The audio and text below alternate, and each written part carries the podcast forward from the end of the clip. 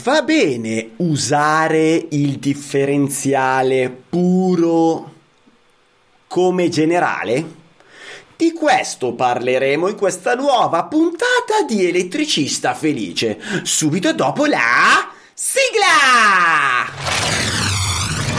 Elettricista Felice. A cura di Alessandro Bari.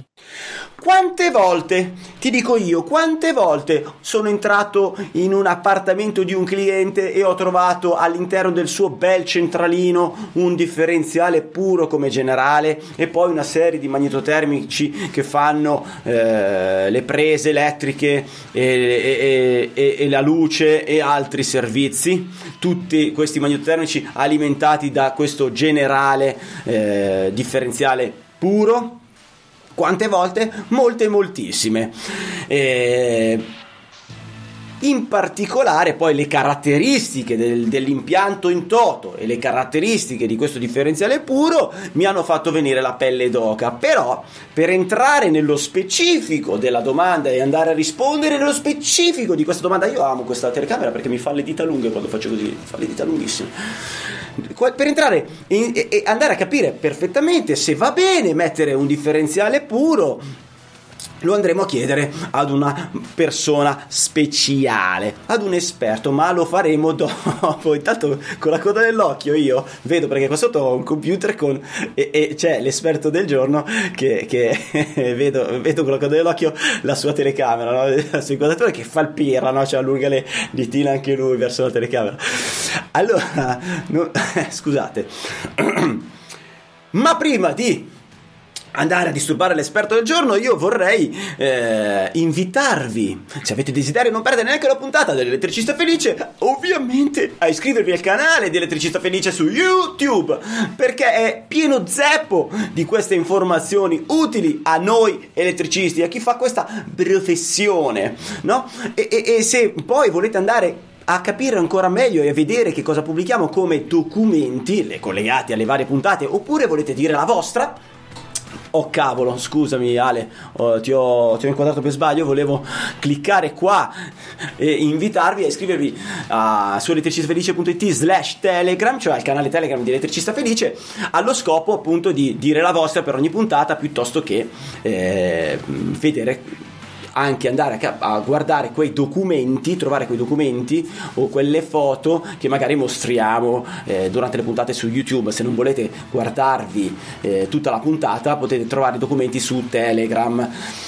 Perché ehm, invece chi guarda la puntata si ritrova già in video magari quelli che guidano non hanno interesse.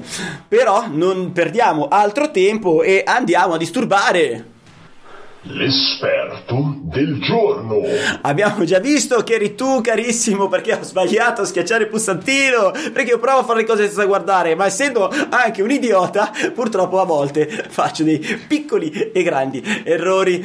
Carissimo amico mio, Alessio Piamonti, esperto di normative. Per chi non ti conosce, per quell'infame laido che non ti conosce, chi sei e cosa fai? Ciao Alessandro, sono un progettista di impianti elettrici e mi occupo anche di formazione per gli elettricisti tramite il brand Il Professionista Elettrico e inoltre abbiamo creato anche il primo percorso formativo in Italia in cui trattiamo le norme in maniera semplice e sono formazioni esclusivamente riservate al, agli elettricisti. Di cui il link è? Stavolta lo dico bene, www.elettricistiilluminati.it elettricistiilluminati.it ragazzi è un brand alla quale io credo veramente tantissimo ne faccio parte come utente cioè ne faccio parte come voi e, ehm, e chi se ne frega, vorrei aggiungere perché vorrei passare invece al corpo della puntata, perché di queste cose non interessa niente a nessuno, di quello che fai e di chi sei, non gli frega niente a nessuno. No, sto scherzando, eh, carissimo Alessio. Alessandro, volevo, volevo fare un appunto perché mi, fatto, cioè, mi, hai aperto gli occhi con questa puntata, perché fare il discorso che davanti alla webcam le dita risultano lunghe, sto avendo un pensiero su fare un video in particolare da mandare a qualcuno per dire guardate Alessio com'è che dita gigantesche che ha sai che sei un pirla perché io da, da, da quest'anno avevo deciso, avevo, avevo, perché le tue puntate, avevo deciso di essere eh, meno maschilista. Meno maschilista, ma non che io sia maschilista, però se, parlando degli elettricisti, cribio, sono tutte uomini eh, e quindi le battute vertono molto su, su questo sfondo. Scusate, diceva, scusate ragazzi. Mi diceva Jerry Calà, eh, io adoro la cara, buona vecchia faiga. e, va bene. e va bene. Allora, va carissimo bene. Alessio Piemonti, eh, va bene utilizzare il differenziale puro come generale? La risposta è? Che prima di dare la risposta facciamo, no, come al solito, una precisazione. I differenziali esistono di due tipi. Okay. Differenziali puri e differenziali impuri, giusto? Beh, pensavo tipo, che ne so, differenziali magnetotermici. esatto, cioè okay. differenziali puri e differenziali invece accoppiati a un interruttore magnetotermico. Poi Scusa. dopo può essere un monoblocco, può essere invece un'accoppiata differenziale più magnetotermico già costruita dal produttore, può essere invece un'accoppiata differenziale più magnetotermico che è l'elettricista che deve montare assieme. Però ecco, diciamo, puri e magnetotermici differenziali. Ok, va bene, sì. Qual è la differenza grossa fra queste due tipologie di dispositivi? eh, c'è un problema di fondo, ovvero che l'interruttore differenziale è un interruttore che serve per la protezione dei contatti indiretti, quindi adesso non la stiamo a fare tanto lunga, se c'è una dispersione verso terra intervengono, okay? sì. questo è il loro scopo principale, sì. poi possono fare anche altre cose, eh? però lo scopo principale è questo. Il magnetotermico invece a cosa serve Alessandro? Eh, serve a proteggere dai sovraccarichi e dai cortocircuiti. Quindi se noi andiamo a richiedere più corrente di quella che può gestire il nostro circuito, eh, il magnetotermico interverrà con, con dei tempi eh, diversi in base alla tipologia del magnetotermico. Perfetto, proprio così. Ma attenzione perché il magnetotermico non protegge solo le linee, protegge anche gli altri componenti, tipo le prese. Se io sì. ho una presa da 16 A e a monte c'è un interruttore da 32 A. L'interruttore da 32 A mi fa passare fino a 32. Certo. Quindi io una presa che è da 16, se me ne faccio passare 32 è un casino. Certo, certo, se certo. Non lo sai, oh capperi. Se io ho un teleruttore, sì. un contattore, chiamalo come vuoi, sì. che ha dei contatti di portata 20 A, ma a monte c'è un interruttore da 40, vuol dire che attraverso quei contatti del contattore potrebbero passare fino a 40 A. È il magnetotermico o, tutta, o anche il fusibile che intervengono e vanno a disalimentare un circuito quando sta passando troppa corrente. La stessa identica cosa capita con i differenziali. Un differenziale puro va protetto dalle sovracorrenti. Un sezionatore va protetto dalle sovracorrenti. Certo. Ora, non so qua dietro, so che c'è un po' di casino, ma nella lavagna qui dietro, per chi la può vedere, c'è proprio una spiegazione sulla protezione dai, dalle sovraccorrenti di un sezionatore. Vale la stessa identica cosa se parliamo del differenziale puro, eh, non cambia niente. Chiaro. Adesso qua ci sono un sacco di scarabocchi perché l'ho fatto in una, in una spiegazione eh, video. Comunque, se noi abbiamo un differenziale puro, ad esempio da 25 A, sì. vuol dire che attraverso quel dispositivo non ci devono passare più di 25 A. Esatto. esatto. Però attenzione, no, vorrei chiarire questa cosa qua. Differenziale puro, noi troviamo scritto 25 A e troviamo scritto 0,003. 0,03. No? Ok, ampere. C- I 30 mA per intenderci sono la nostra protezione differenziale. Il 25 A del differenziale puro, correggimi chiaramente se dico una fandonia, è la taglia, non è una protezione. Cioè, se te fai passare più di 25 A, non, non succede niente se non che fonda il differenziale puro. È corretta questa cosa? Corretto. Ok, è la taglia, cioè quanta corrente massima puoi far passare dentro quel differenziale prima di fonderlo. ok? Quindi cosa accade? Se noi lo andiamo a utilizzare come generale, il tuo disegno c'hai dietro le spalle, cosa succede? Eh, se lo utilizziamo come generale... Facciamo proprio quell'esempio lì, eh, Vabbè. che vabbè, Vabbè, facciamo così, ipotizziamo di avere... aspetta, scusa Alessandro, ti chiedo una cosa. no, sì, sì, sì. Il differenziale dell'esempio che andremo a fare lo ipotizziamo collegato direttamente a valle del contatore? Eh, sì, Ok, quindi lo ipotizzeremo collegato a valle del nostro gruppo di misura. ok. E allora qui voglio, voglio subito schiantare un'obiezione che fanno sempre. Eh ma più di tot corrente non può passare perché c'è il contatore che limita. Non è vero, non è vero. Il contatore, il classico contatore monofase, può far passare fino a 63 ampere per un tempo fino a 3 minuti. Fischia. Può Cioè, ha voglia di fondere roba a 63 ampere. Esatto.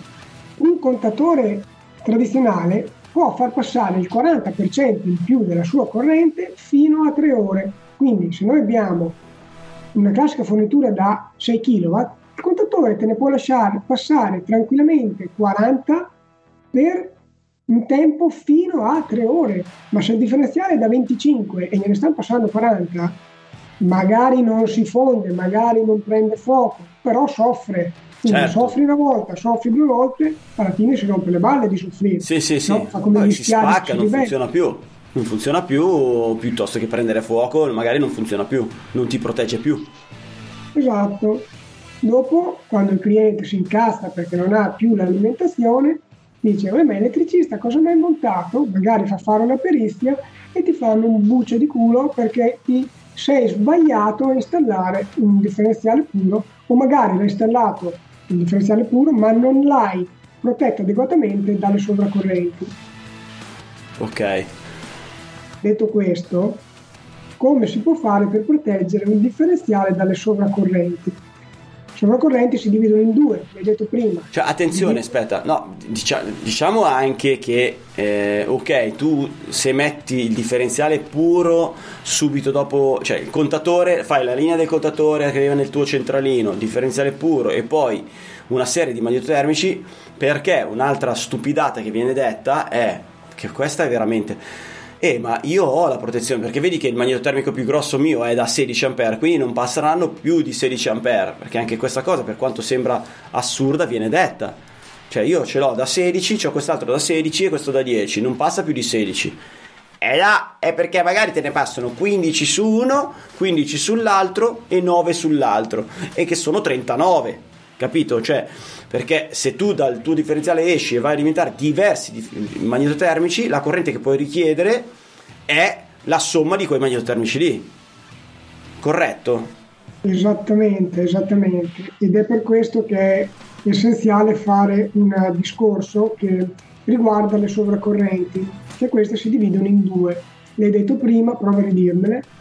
Oh, Cribio, eh, no. Dai, so- sovra... Sovrac... Sovraccarico e cortocircuito? Ah, ok. Ah, ok, va bene. Sono ambedue sovracorrenti, ma sono diverse, sono diverse queste sovracorrenti, perché il sovraccarico ce l'abbiamo in un circuito elettricamente sano, non c'è un guasto. Sì. Invece il cortocircuito si ha con un guasto. Sì. Tendenzialmente la corrente di cortocircuito è anche più elevata rispetto a quella di sovraccarico. Ma cosa dice la norma? Dice se non abbiamo ambienti particolari, quindi non so, non è un luogo a maggior rischio in caso di incendio, non c'è pericolo di esplosione, eccetera, eccetera, la protezione contro il sovraccarico la possiamo fare anche a valle. Quindi cosa vuol dire? Se io ho il mio differenziale puro e poi il manito termico ce l'ho sotto, esempio, differenziale puro da 25 e sotto il magneto termico da 25, va bene. Protezione del sovraccarico è garantita. Sì, Idem se ho, come dicevi te, differenziale puro da 25 A e sotto, ad esempio, due differenziali da 10, eh, scusa, due magnetotermici da 10. certo. 10 più 10 fa 20, è inferiore Perfetto. a 25.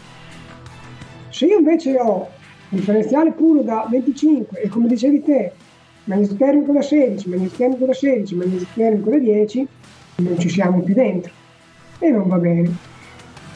Per quanto riguarda invece la protezione dal cortocircuito, si può fare solo con un magnesio termico messo a monte.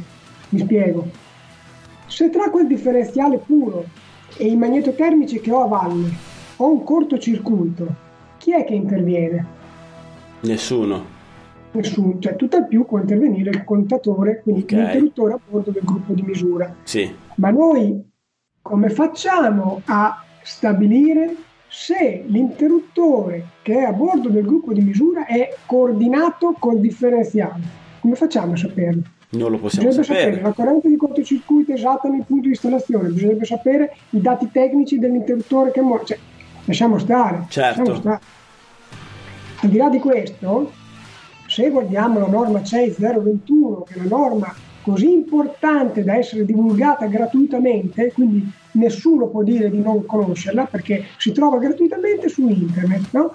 Se guardiamo questa norma c'è scritto che eh, c'è scritto, c'è scritto tante cose, una di queste riguarda i dispositivi generali, il dispositivo generale, quindi il primo interruttore che, da mettere a valle del, del, del, gruppo di misura, che possono essere fino a tre, quindi possiamo avere fino a tre generali. Sì.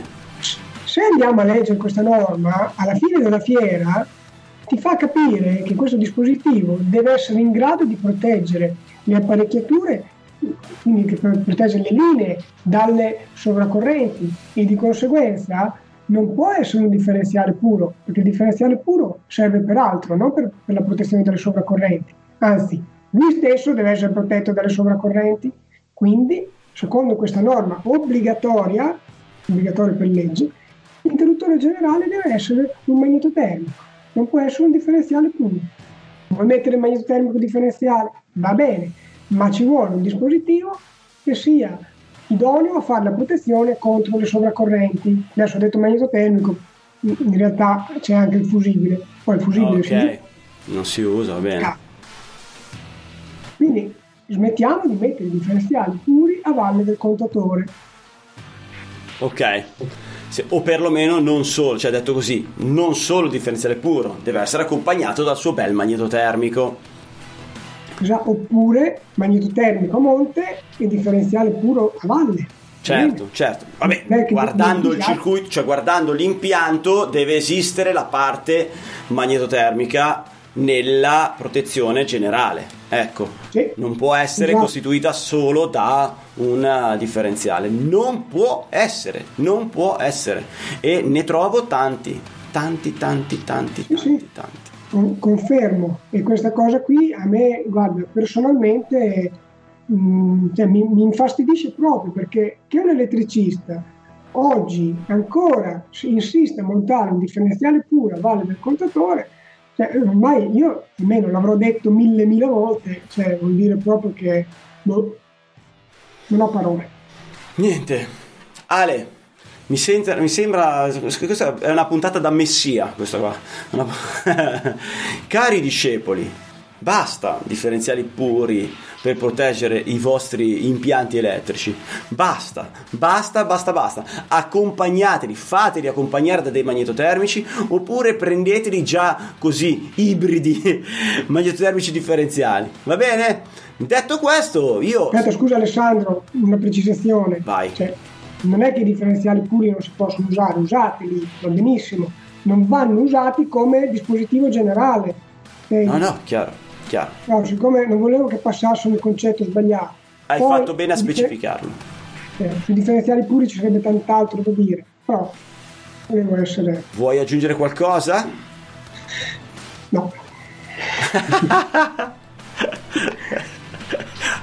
Senti un attimo, a proposito di differenze, eh, ci sono due tipi di denti.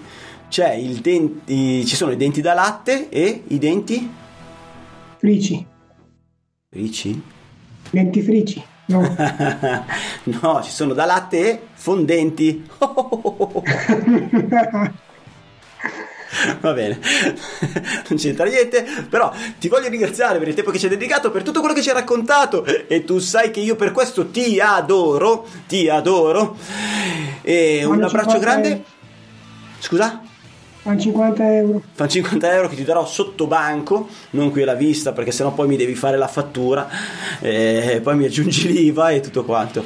Allora, caro ragazzo, ti bacio, ti abbraccio, come bacio e abbraccio anche tutti quei cari ragazzi che sono arrivati fino a questo momento, i coraggiosi, voi siete coraggiosi, siete i veri guerrieri del nostro mestiere, che avete interesse a migliorarlo e a, e a non fare cappelle e a non distribuire questi funghi col gambo lungo. Carissimi ragazzi, grazie, grazie, grazie per aver visto la puntata su YouTube o per averla ascoltata mentre guidate il vostro bellissimo furgone. Vi abbraccio e teniamoci in contatto! Elettricista felice. Vai sul sito elettricistafelice.it. Elettricista Felice, il podcast numero uno interamente dedicato agli elettricisti, che puoi guardare su YouTube o ascoltare su Spotify mentre guidi il tuo furgone. E ricordati che io